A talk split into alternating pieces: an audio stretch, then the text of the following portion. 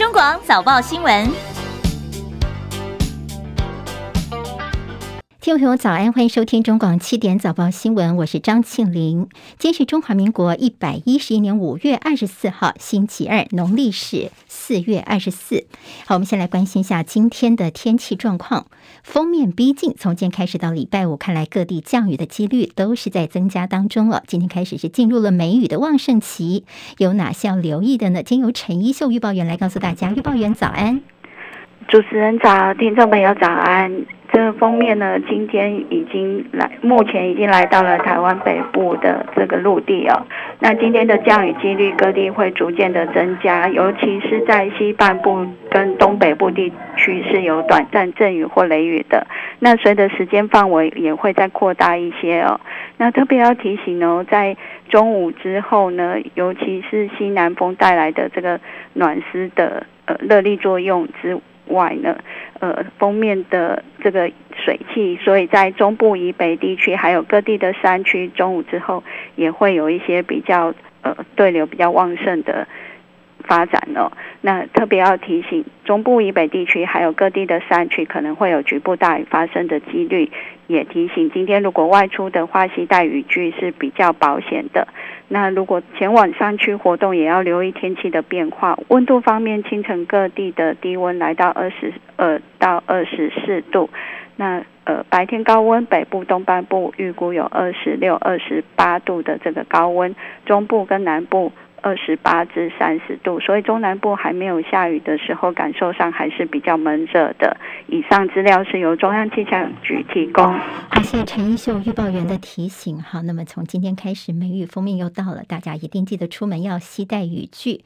今天清晨收盘的美国股市，先看到上个礼拜，其实在道琼市周线连八黑，这也是改写了百年来的记录之后呢，现在看到美国的投资人抢购银行等遭受比较重创的股票，再加上。让美国可能会调降进口中国大陆商品的关税，所以今天看到美股是大幅反弹，道琼涨六百一十八点，涨百分之一点九八，收在三万一千八百八十点。科技股纳斯达克指数劲扬一百八十点，涨百分之一点五九，收在一万一千五百三十五点。史坦普五百指数涨七十二点，涨百分之一点八六，收在三千九百七十三点。费城半导体涨十五点，收在两千八百九十八点。由于拜登考虑要取消中国大陆的进口关税壁垒，所以今天看到欧洲股市呢也是劲扬的，像伦敦股市就大涨了百分之一点六七，德国股市跟法国股市呢这涨幅也都超过了百分之一。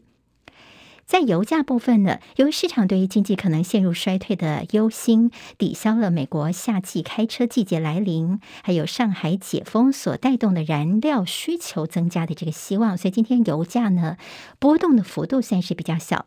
纽约商品交易所西德州中级原油七月份的交割价上扬了一美分，来到每桶一百一十点二九美元。伦敦北海布伦特原油七月份的交割价涨八十七美分，来到每桶一百一十三点四。二美元。好，刚刚我们一直提到说，这个拜登考虑要取消对中国大陆的商品的进口关税壁垒。这主要是拜登他人在东京哦，他说呢，这个美国的国内生产毛额会是四十年来首次比大陆成长的更快。不过他说他现在考虑要取消一些在川普执政时期加征的大陆商品的关税。他说他很快就会跟美国的财政部长耶伦讨论，要取消一些这个中国大陆的商品关税。这么做的话，有机会来降低美。美国的消费者物价。暌违两年的世界卫生大会的全会实体方式正式展开，台湾这次还是没有获得邀请。十三个友邦所提出的邀请台湾以观察员身份出席 WHA 的提案是遭到了驳回，没有纳入正式的议程当中。中共国台办表示，这事实反复的证明台独是没有出路的。而我外交部对这样的结果是深感遗憾跟不满。这次比较特殊的看到了美英法德加奥卢利总共十个国家，他们也声援。台湾强调台湾加入的重要性，这声量之大，在过去是蛮少见的。这次看到立陶宛的卫生部长呢，也公开的发言，那么也是直接公开来挺台湾的，在世界卫生大会的首次，这是中广公司。中国广播公司。现在时间是七点零六分，欢迎回到中广七点早报新闻，我是今天的代班主持人张庆玲。好，那么这个礼拜都是我在空中为大家服务，因为叶蓉主播呢，我们这个分流上班的关系哦，所以这几天他还是有上班，他在家里面上班哦，所以呢，就我在空中为大家来服务着七点钟这个小时时间。那么照例我们在 YouTube 上面呢也是直播进行哦，大家到 YouTube 频道上面搜寻中广新闻网，就可以找到我们这个直播影片了。那么也拜托朋友帮庆玲分享、留言、按赞，那么记得。免费订阅我们的频道，好，不用钱的，大家可以多多的支持我们。那么刷刷留言板来发表您对于这新闻时事的看法。好，那么今天看到了新闻的一个重点呢，就是昨天美国总统拜登，他人现在正在亚洲行的第二站，人在日本。好，他昨天的谈话，今天呢，包括了这国外的媒体、台湾的媒体都大做的是，他昨天在出席了美日峰会之后的联合记者会，他强调呢台海和平稳定的重要性，他并且说了，如果北京犯台的话，美国会以武力来保卫台湾。他也警告说，共军军机靠近。台湾是在台海玩火。好，这个话一出来之后呢，在现场的所有的美国官员都是瞠目结舌。没想到拜登的话说的这么白。我们来还原现场，听听看昨天记者是怎么样提问，而拜登又是怎么回答的。Are you willing to get involved militarily to defend Taiwan if it comes to that? Yes. You are. That's the commitment we made. That's a commitment we made. We are not, look, here's the situation. We agree with a one China policy. We signed on to it and all the attendant agreements made from there. But the idea that, that it can be taken by force, just taken by force, is just not, is just not appropriate. It will dislocate the entire region. 好，那么当然，这位记者问他说：“你会因为显而易见的原因不愿意军事介入乌克兰冲突？那如果真的到这个地步的话，你愿意军事介入保卫台湾吗？”他说了 “yes”，不过后来他也强调说这一个中国的原则等等。好，那么白宫方面针对拜登的说法，其实马上有提出修正。美国白宫赶快说：“哎呀，美国的对台政策是没有改变的，美方是基于台湾关系法向台湾提供自卫军事手段，这个承诺呢没有改变。”好，当然看到我们。台湾哈等等，还有包括大陆的学者等各方的反应都出来了。我们总统府的发言人张敦涵在这说呢，台湾会持续展现自我防卫的决心。中国大陆的外交部在这表达强烈的不满，坚决的反对。发言人汪文斌回呛拜登说：“你不要站在十四亿中国人民的对立面，呼吁美方在台湾问题上面必须要谨言慎行。”国台办的发言人朱凤莲在这说：“以台制华是在玩火，玩火者必自焚。”好，今天的这个清晨最新都有美国的国防部长奥斯汀啊，他也发表了他的一个谈话，他说：“美国对台湾。”湾的一个中国政策是没有改变的。我们驻美代表肖美琴也说了，美方已经在向台湾方面再次重申他们一贯的立场哦。那么对台湾的政策是没有改变的。好，那么拜登的这个说法到底是失言还是有备而来呢？当然各方有些不同的看法哦。大陆学者这个学者叫做包成科，他说啊，拜登哦这个说法问题是非常的严重。如果美国以军事手段来保卫台湾，那么美中之间的这场大战将不可避免。而国防安全研究院的国防战略与资源研究所所长苏子云则认为说呢，美国的台海战略已经逐渐的转向于建设性的清晰了，也释出了贺阻中国军事冒险的明确讯号了。资深媒体人赵少康也发表他的看法，他说他主张了蔡英文总统应该呢要求这个外交部请美国国务院把拜登的这武力保卫台湾的这个话。白纸黑字的写下来，留下记录，以免日后变卦反悔。好，那么其实白宫也有马上的做澄清了。那么在媒体像彭博新闻就整理说，其实这已经不是拜登第一次提到对台政策时候，让外界以为说美国的对台政策有改变。因为拜登从上任到现在，至少在四个场合当中有提到台湾的时候呢，他的发言偏离美国官方的一贯的用词。事后呢，白宫都赶快跳出来解释，对台政策并没有改变。好，其拜登昨天在日本的时候，他跟日本首相岸田文雄呢，他们的这个联合记者会，先是峰会呢，后来联合记者会当中看到拜登也给日本给足了面子哦，不但承诺要支持日本成为联合国安理会的常任理事国，也表示美日要共同深化同盟跟防卫关系，并且再次强调美日安保条约第五条适用于尖阁诸岛，也就是我们说的钓鱼台哦。另外，拜登也说考虑要削减对大陆货品。特征的关税，叶博弈的报道。这场众所瞩目的拜安会对日本来说，美国真是带着满满的大礼而来。对于日本的要求，美国几乎有求必应，包括支持2023年 G7 高峰会在岸田文雄故乡广岛举行，双方确认要深化同盟关系，并提升日本防卫能力。不仅如此，拜登也表示，他认为联合国有必要进行改革。如果改革方案得以实现，美国支持日本成为安理会常任理事国，这等于是拜登送给日本最大的外交礼物。岸天则表示，北韩核武威胁未解，这次俄罗斯攻打乌克兰，又让世界笼罩在核武阴影下。拜登这次来访，象征美日共同联手团结印度太平洋地区，进一步维护一个自由有法治的国际社会。大陆官方对拜登这次亚洲之行并没有好脸色，但美国也不想正面与大陆为敌。拜登甚至在记者会中透露，他正考虑削减中国商品的关税。先前，美国财政部长耶伦已经放出削减关税的风声，大陆商务部则是表示乐观其成。中广记者叶博弈在台北报道。好，但这拜登在日本的这些一连串的动作呢，今天的日报部分有蛮多的分析。我们待会儿在第二阶段的读报时间的时候呢，也会把这焦点着重在呢，到底媒体怎么样来报道拜登的这一连串的谈话。其实拜登在昨天下午的时候呢，他也宣布说，这个印太经济架构组织叫做 IPEF。IPEF 呢，是三个创始成员国组成的。那么说，这是占了全球的 GDP 百分之四十左右。十三个创始成员国哪些呢？美国、日本、印度、南韩、澳洲、纽西兰、越南、菲律宾、泰国、印尼、新加坡、马来西亚跟汶莱。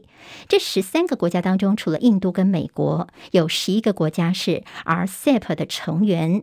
那么一般认为说，大陆在 RCEP 当中是比较有主导地位的。至于在东协的成员国当中，跟大陆接近的缅甸、寮国跟柬埔寨都没有加入哦。好，那么苏利文说，台湾没有成为印太经济架构 IPEF 的首轮参与国家。那么后来他又说呢，未来还有可能会继续邀请其他的国家加入。那么意思就是台湾还是有机会吗？这个部分我们还是会继续的努力哦。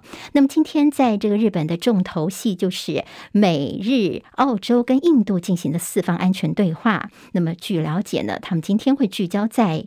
科技经济方面要抗中国大陆。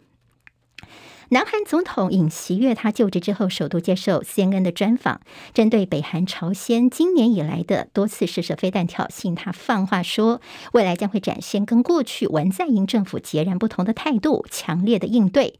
那么他表态说呢，这安抚北韩的时代已经过去了。至于南韩选择加入美国所主导的印太经济架构，就是 IPEF，会不会招来中国大陆的强烈反弹呢？尹锡悦是这么说的，他说呢，在这个。军事国防跟尖端技术领域上面选择强化美韩同盟，并非代表有意疏远跟中国之间的这个经济合作。好，那么这是南韩的新任总统的一个谈话。同时，我们今天会看到是所罗门群岛跟中国大陆的关系。所罗门群岛政府证实说，大陆外长王毅在这个礼拜要派总共率领二十个人的代表团到所罗门去，最主要的目的就是正式签署中所安全协议。好，尽管美国、澳洲跟日本都劝阻所罗门群岛，但是他们还是坚持要走自己的路，强调说跟中国的合作其实就是一个里程碑。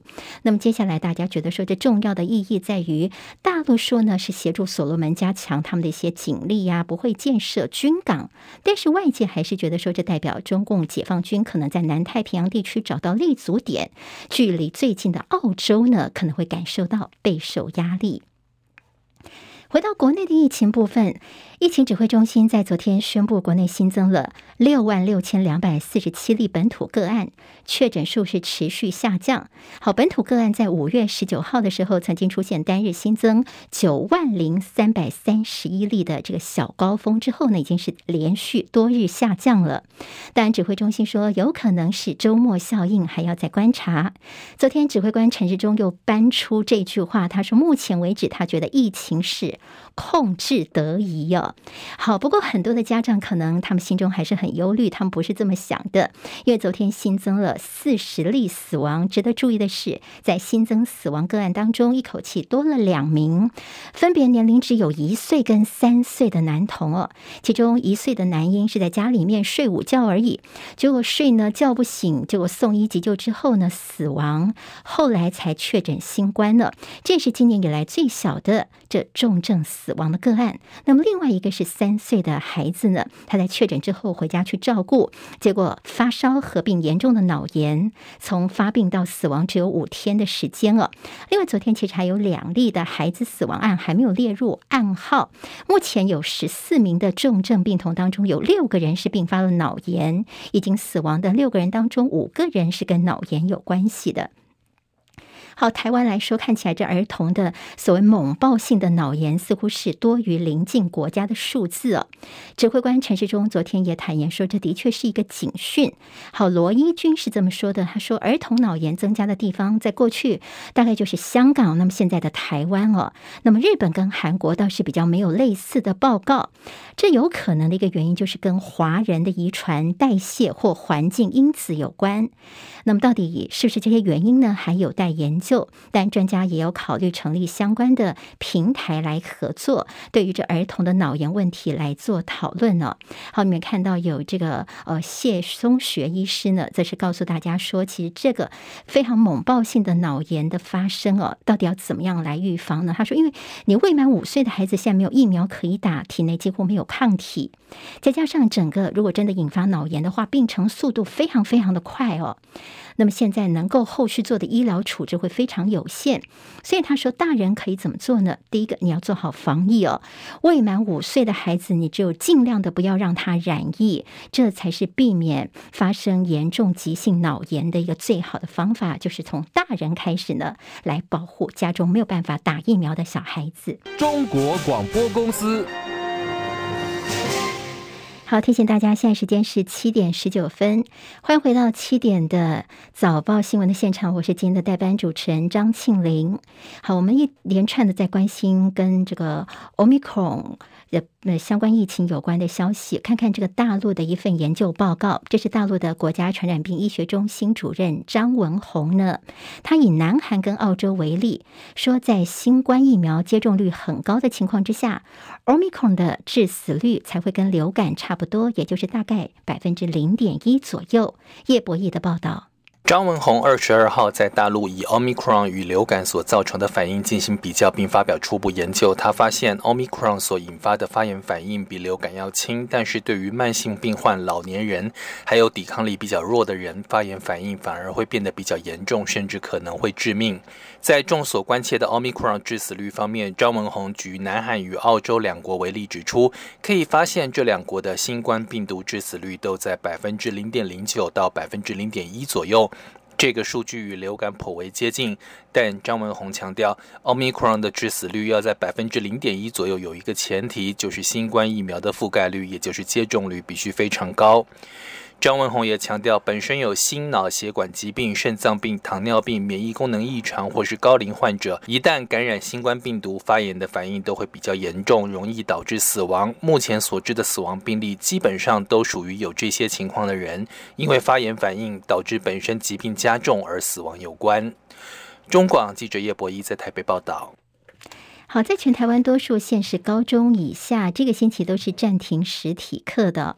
台北市副市长黄珊珊被问到停课在下个礼拜还会不会再继续延长下去呢？黄珊珊是这么回答的：他说他看到台北市跟全台湾哦，这个礼拜的确诊数都有点诡异哦，就是诶突然降下来了。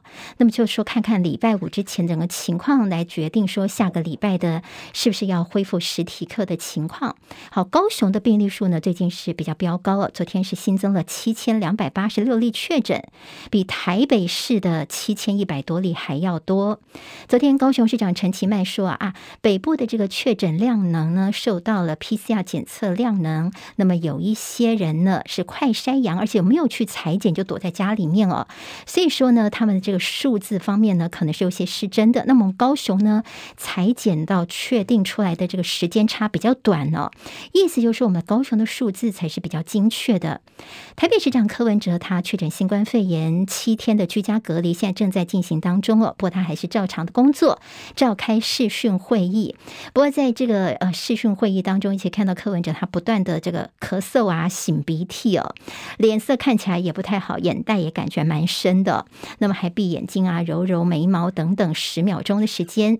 那么之前有发烧的柯文哲呢，他在服用了普拿疼之后，症状已经稍微的压下来一些了。他说呢，自己有打过三剂疫苗了。第一天的状况呢是发烧、咳嗽、肌肉酸痛，而且没有力哦。那么第二天的时候呢，大概就剩下流鼻水了。他觉得状况已经改善很多了。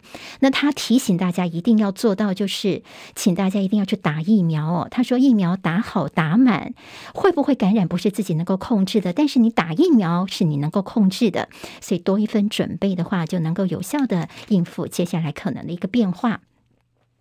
民进党立委高嘉瑜呢，昨天是尝到了口无遮拦的一个苦果。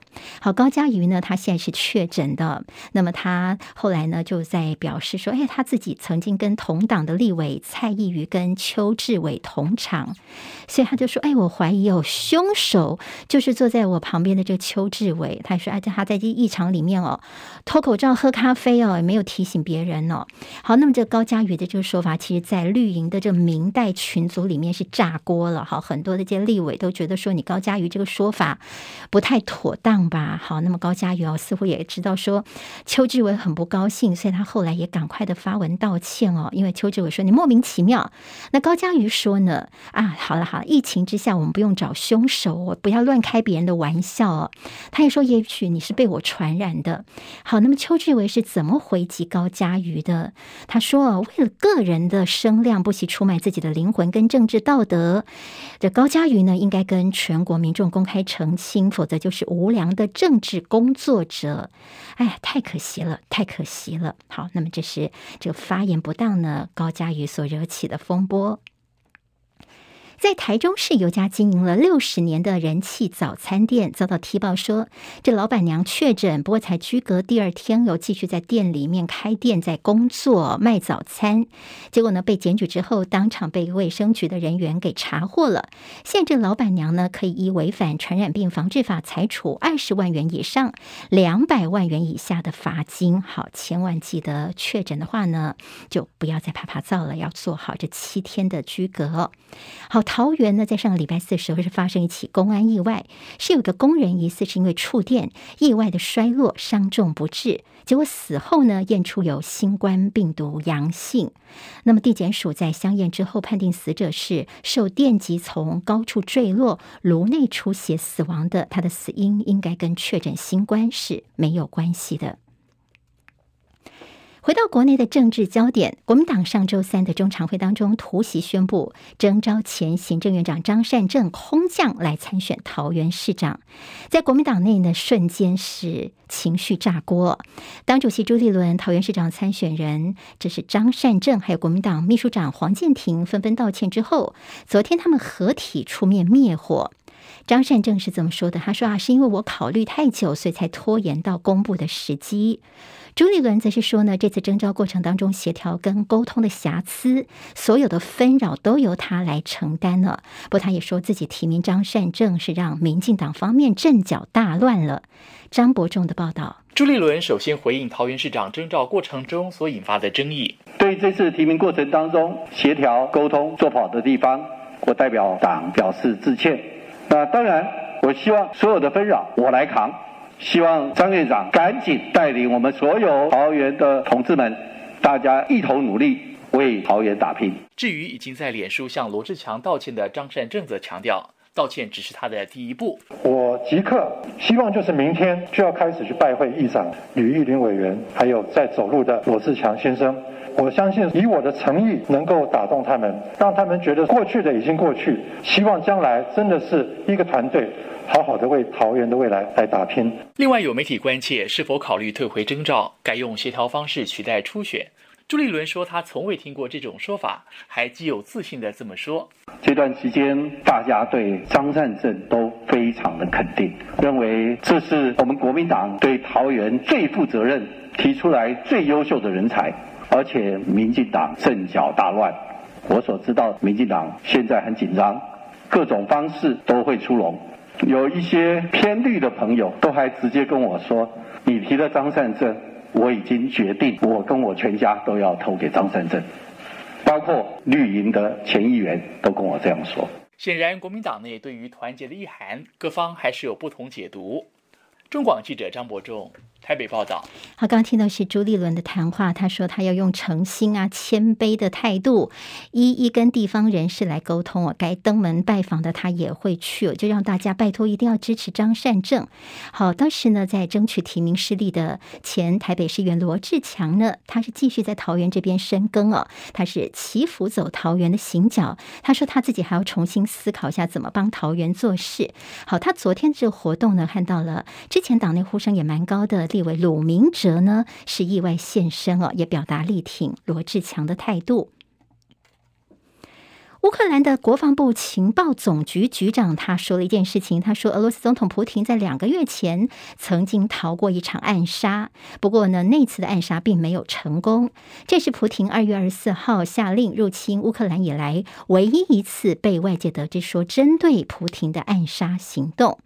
乌克兰总统泽伦斯基透过视讯来参与瑞士举行的世界经济论坛，他希望各国能够提供更多武器给乌克兰，对俄罗斯实施最大程度的制裁。美国国防部长奥斯汀则是宣布，大概有二十个国家表示说，他们愿意为乌克兰提供新的安全援助来对抗俄罗斯的入侵。俄罗斯有一名驻联合国的外交官，因为不认同俄军入侵乌克兰，他罕见的采取政治辞职的举动。七海伦的报道。俄罗斯对乌克兰采取所谓特殊军事行动已经满三个月，如今传出一名俄罗斯驻联合国日内瓦办事处代表团的外交官愤而辞职。这名外交官名叫庞达瑞夫，他表示已经递出了辞呈。庞达瑞夫在领英档案中自称俄罗斯驻联合国代表团的军备管制顾问。他说，在目睹俄军对乌克兰展开侵略行动之后，下定决心要辞职。他也说，曾经向高层官员表达对俄乌战争的忧心，但是官员要他闭罪，但是他在领英页面写着：“我再也无法共同承担这种血腥、愚蠢和绝无必要的耻辱。”路透社和英国广播公司 BBC 报道，庞达瑞夫说自己担任二十年外交官，他不认为别人会跟进他辞职，但是他认为已经有成千上万俄罗斯和乌克兰人因为俄乌战争送命，但发动战争的人却为了永远掌权，不惜牺牲更多人命。记者戚海伦报道。好，现在星巴克也要退出俄罗斯了，还记得吗？在上礼拜是麦当劳呢，他们宣布说要退出俄罗斯市场。现在全球最大的咖啡连锁品牌星巴克也宣布说，他们要退出已经经营了十五年的俄罗斯的市场。在伊朗南部呢，传出的这意外消息，有一栋十层楼的建筑物部分倒塌，现在知道是五个人死亡，至少有八十个人受困在瓦砾堆当中，现在搜救还在持续进行。气候变迁对美国的影响从德州延伸到东北部。上个周末出现了创纪录的高温哦，像是在美国有好多地方气温突破了华氏九十度，就摄氏大概三十二度左右。在西部的科罗拉多州，则是在短短二十四小时，从接近华氏九十度的高温骤降超过五十度，更罕见在五月份降起了大雪。好，积雪有多少呢？大概有五十公分之多。体育焦点方面，法国网球公开赛爆冷，寻求卫冕的捷克女将卡雷兹科娃，她的第一轮就遭到淘汰了。另外，曾经拿下四座大满贯后冠的日本女网名将大阪直美，在法国公开赛当中首轮也落败了。那么，她也说可能不会接下来参加六月底登场的温布敦锦标赛。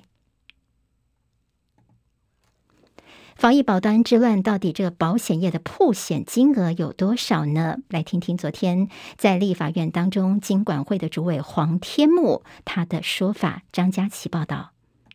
防疫保单问题引发不少民怨，到底总破险金额有多少？立委赖士葆自行推估，一直到明年五月十六号，仍有效件数有七百六十万件，用已理赔的金额十八亿。来估算理赔比率大约百分之零点六六，平均一件理赔三点六万。而指挥中心预估高峰期确诊比例是所有人口数的百分之十五，那么用购买保单的百分之十五估算，七百六十万张保单可能理赔金额达到四百一十亿。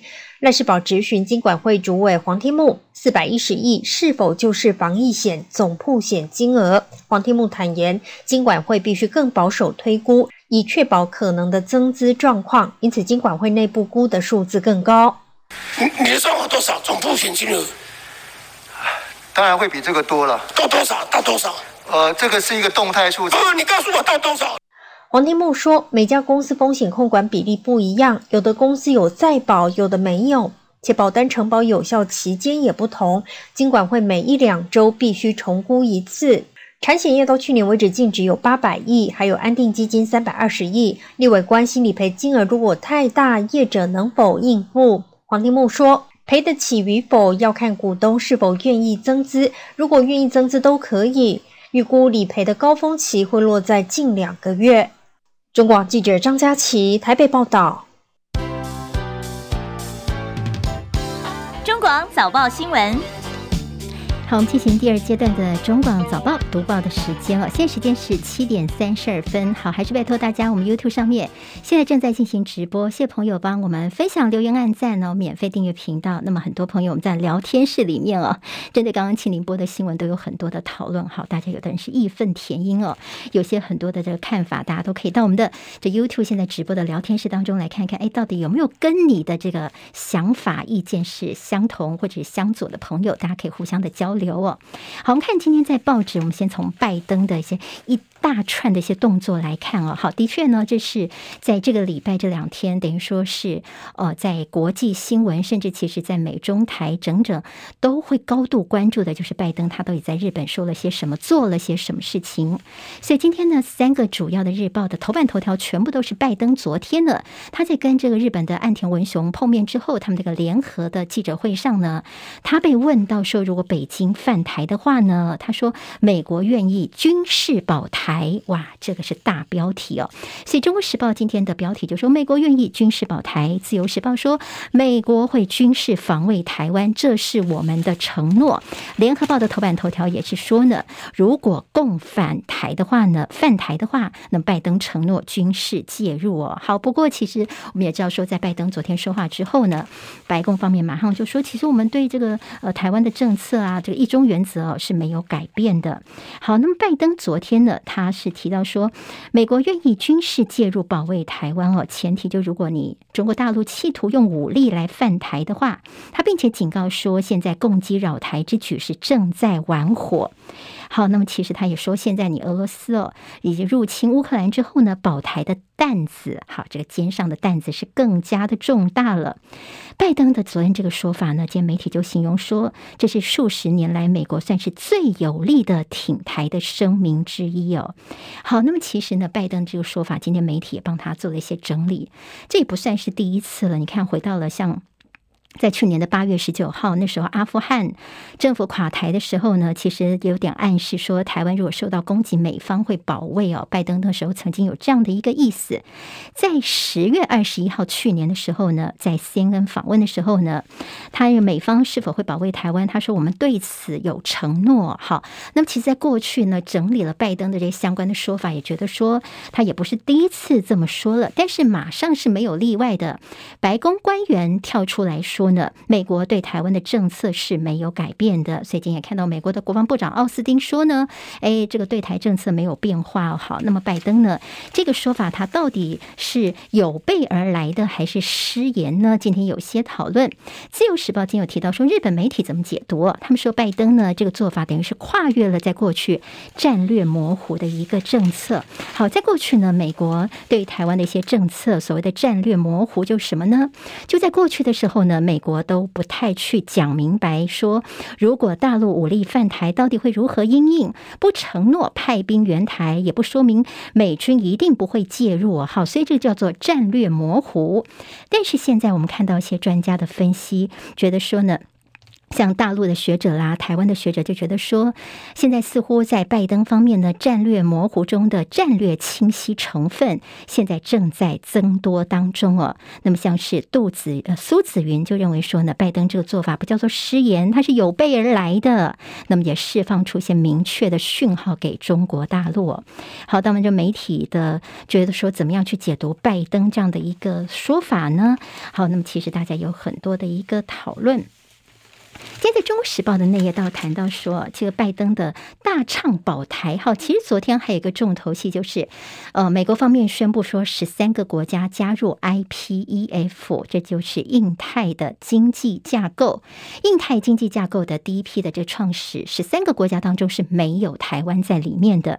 当然，台湾是有些失望哦。再加上 WHA 呢，美国之前说啊要挺我们，但是呢，我们还是没有办法加入。好，那么在这个 IPEF 似乎是。美国应该可以做主，但是呢，这是三个国家里面没有看到台湾，我们好像有一点点失望。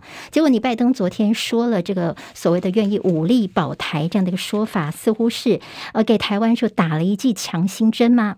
不过，今天《中国时报》就说，其实哦，接下来像是台美之间能不能够洽签双边贸易协定，就是 BTA 哦，这个部分如果能够加把劲儿的话，其实这才是更加的实惠哦。好，你在嘴巴上面说说这么保台护台，但是一些。实际的行动大家又看不到啊，这似乎是哦不太能够来服众哦。好，我们在待会儿广告之后，针对拜登这次的一些重要的一些说明，还有一些影响呢，我们在广告之后还有更多的内容听给大家，马上回来。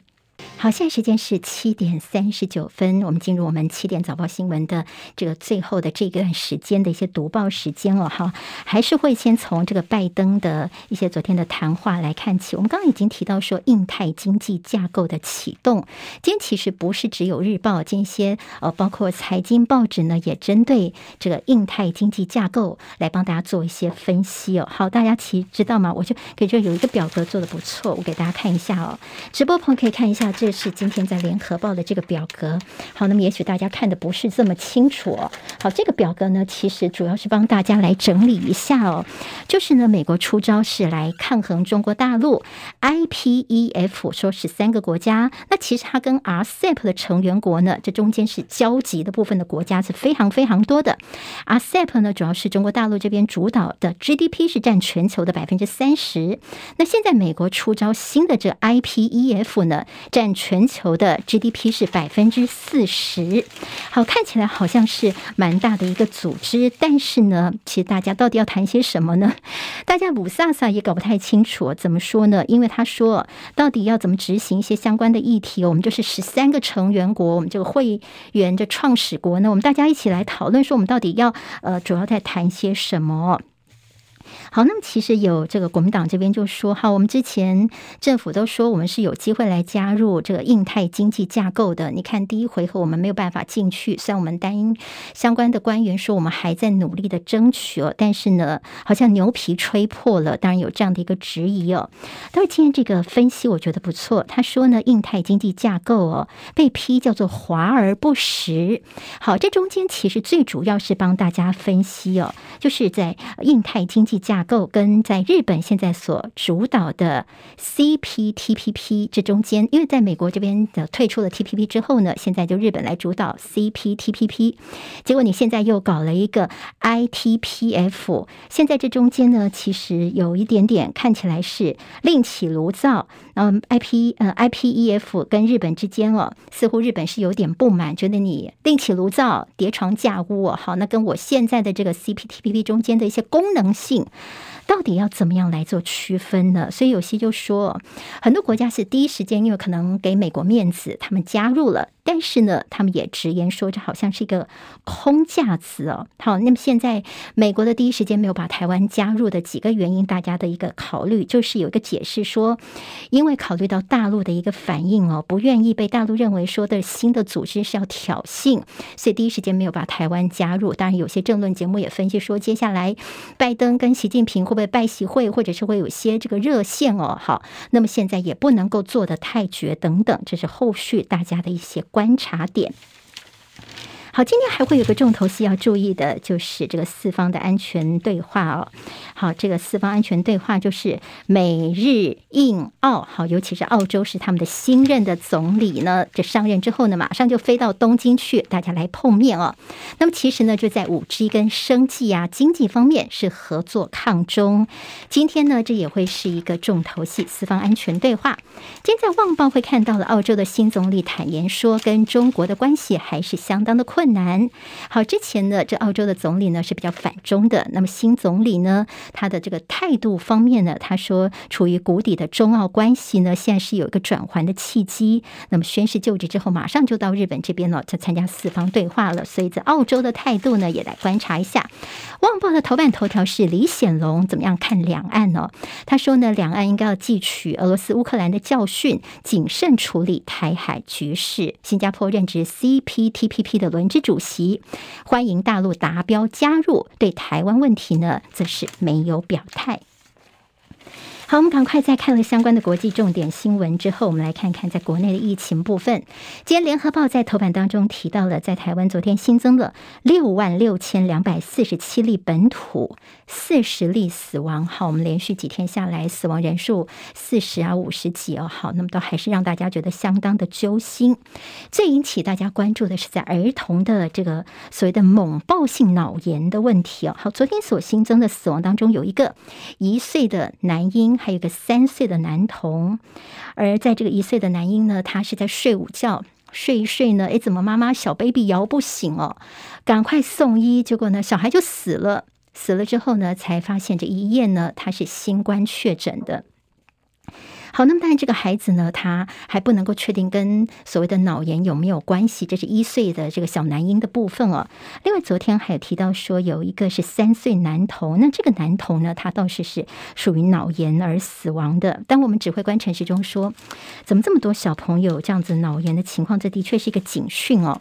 我们看起来，台湾的这个儿童脑炎的部分，的确是跟其他的国家相比较比较多哦。罗一军就说呢，其实大概香港跟台台湾的儿童脑炎，整个情况是比较多的，会不会跟华人的遗传啦、代谢或者环境因子有关？这个部分还是要进一步的来了解哦。那么，当然有儿科医生就建议说，但小朋友如果真的是这种所谓的猛爆脑炎哦，你后续要治疗不是这么容易，所以最好的方法就是第一个要打疫苗，还有大人要好好的保护孩子，不要让孩子来这样的一个染疫。好，那么其实，在欧美呢，他们这种所谓的儿童脑炎的情况是比较少见的，东方人是比较容易遇到。然后我们知道说，指挥中心提醒大家，所谓的八个症状，脑炎的前驱症状，比如说昏睡啊、头痛啊、呕吐啊，还有抽筋、步态不稳等等。家长呢，也不要以他有没有发高烧作为唯一的一个判断标准。好，那么其实我昨天有听到有一个政论节目，就讲到说，这个小朋友都脑炎的吐哦。跟一般的吐有点不太一样，就一般呢，你可能吐完之后就觉得比较舒服，有缓下来，这个呢可以比较放心。但是如果是一直干干呕、一直呕、一直呕这样子的干呕的情况的话呢，可能家长就要提高警觉了。好，这是昨天在这个台大的急诊科医生呢，他昨天上一个政论节目的时候呢，提醒大家可以作为这儿童有没有这个脑炎呢，可以作为一个判断的标准哦。好，但是我们这确诊到死亡，大家都说，呃，偏快。昨天陈时中告诉大家说，国人发病到死亡的中位数。三天好，另外呢，平均是四点二天是死亡哦。好，那么意思听起来呢，就是说他之前有说这个所谓的呃投药哦，那个可能一下子你就重症的话，投药也不见得来得及。好，你现在听到了吗？国人发病死亡的中位数是三天，平均是四点二天哦。好，那么所谓的发病是不是他在之前其实更早就发病等等？这大家心中还是有些疑问的。好，在用药放宽转重症的标准，现在也打算要调，现在要拼说。有没有机会在一天之内就给药？联合报今社论谈到人命在眼前流逝，但是政府还在惜药说风凉话。和我们的抗病毒药物跟我们每天的确诊人数相比较，都给的非常的荡生哦，就是非常的小气。所以说呢，这政府还在惜药说风凉话吗？今天在联合报的社论有这样的一个说法，还有蔡英文总统的平行世界，就你跑到了这永和去这个党务去投票，但是呢，对于新北的疫情好像没有什么在关心哦，似乎是有一点点这样的反应，让大家觉得说我们的总统是不是活在平行世界当中呢？好，裁剪站接下来在转型后，我们接下来很可能就全民会适用于快筛阳，就算是确诊，所以现在这个 PCR 的一些呃站呢，到时候转型就是快筛阳领药，希望能够一次到位，就能够来缩短这样的一个给药的时间，能够降低重症的发生。还有谈到说，这儿童的 BNT 明天开打，六岁以下最快在七月份可以打莫德纳。另外，专家所担心的是中南部的，尤其是长照机构，长照机构这边的住民可能身体都比较弱，那么恐怕会变成下一波的战场。这个部分呢，我们也是要留心一些的。自由时报今天在头版当中提到了餐饮行销补助要再加码个三十亿元，因为疫情冲击之下呢，尤其是餐饮业现在是苦哈哈的。经济部提出了六亿元的行销补助，最高是每案十万块钱。目前说已经超过了六千件了，但是经费快用光了，怎么办呢？行政院已经同意要加码，规模大概是三十亿元呢。具体的金额在这个星期就可以拍板定案了。很多这餐饮业。就说好，你说行销计划虽然有点复杂，但是因为为了能够有补助，他们也很忍着赶快去申请。但是说怎么听完说明会哦，补助的名额就用光光了。不过现在政府说呢，别担心，他们打算要加码了。好，小心在疫情之下，还是有些诈骗集团脑筋动得非常快。怎么说呢？就是呢，像是警方调查说，有一个老先生啊，他存了一辈子的五百多万元的积蓄，现在全部都被骗光光了。而他所接到的电话是这所谓的假冒是检疫所的工作人员来电说：“哎呀，你确诊哦，需要匡列隔离。”然后呢，就说：“那我们加个赖好了，加了赖之后，我就可以方便联系。”那加了之后呢，就突然他就接到了。呃一个检察官，所谓的检察官的这个跟他通知说，你的名下账号有问题哟，跟这个银行方面的借款借了一千多万元，现银行呢要有动作了。结果呢，就说：“哎，那你我教你一个方法，你赶快把你的钱转到我告诉你哪一个账号里面可以保住这些钱。好，这样一转出去呢，七十多岁的老先生五百多万元就这么没有了。好，一开始的时候是用所谓的这个防疫的人员来让大家是少了戒心哦。好，千万不要在这个时候呢，好被这样的一个呃人财两失哦。”好，在《自由时报》今天的内页当中，其实也蛮关心国民党的家务事的。昨天看到了国民党主席朱立伦呢，他针对桃园的这个提名风波，张善政他们一起出来开个记者会，他说所有的事情哦，朱立伦是一肩承担呐。他也说，其实这个张善政真的是个好人选。你看这个棋出来之后啊，现在民进党就已经被我们打得大乱了。好，那么其实，在民进党这边怎么看呢？朱的自夸呢，那民进党阵脚大乱。郑文灿就说：“哎，你这朱立伦。”提名是毫无章法，你突袭的是你们国民党，而不是突袭我们民进党哦，所以他是不以为然的。另外，在自由时报提到了民进党七月份的党职改选，牵动二零二四大选后小英时代党内的权力的一个重组。好，在《经济日报》今天头版头条提到是防疫保单海啸，监管会主委黄天牧说，业者仍具一定的韧性，所以呢，应该不会到倒闭这两个字发生啊。产险业在这次的防疫保单赔是超过四百亿元。另外看到在防疫险部分，国泰金现在已经发话了，他们说呢，防疫险的理赔将会从宽认定哦。那么在今年来呢，保单他们已经给付了一点九亿元了，当然每家保险公司、产险公司的做法。可能是不尽相同的。在航运股的表现方面，航运股站上了浪尖，当冲是冲高了，还有东风来了，航运族群现在扬帆了，因为上海六月份解封，股东会来临，那么在三大法人卡位航运族群，连小资族现在也相当的疯哦。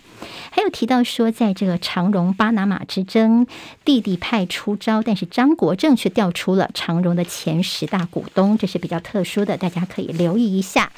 今天在《工商时报》帮大家整理了十三国加入印太经济架构成军的一些观察。拜登喊要降中国大陆商品的关税，所以大陆人民币飙升，最近的表现。疫情相当的严峻，恐怕五月份的失业率会继续的攀升下去。还有很多朋友喜欢喝蜂蜜哦，但是你知道吗？今年的蜂蜜恐怕这个量哦，这方面产量会折半，因为天候异常。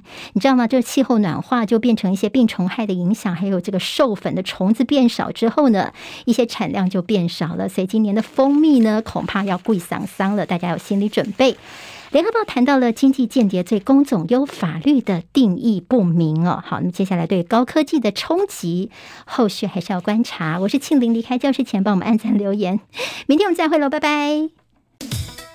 今天台湾各日报最重要的新闻都在这里喽，赶快赶快订阅，给我们五星评价，给庆玲最最实质的鼓励吧。谢谢大家哦。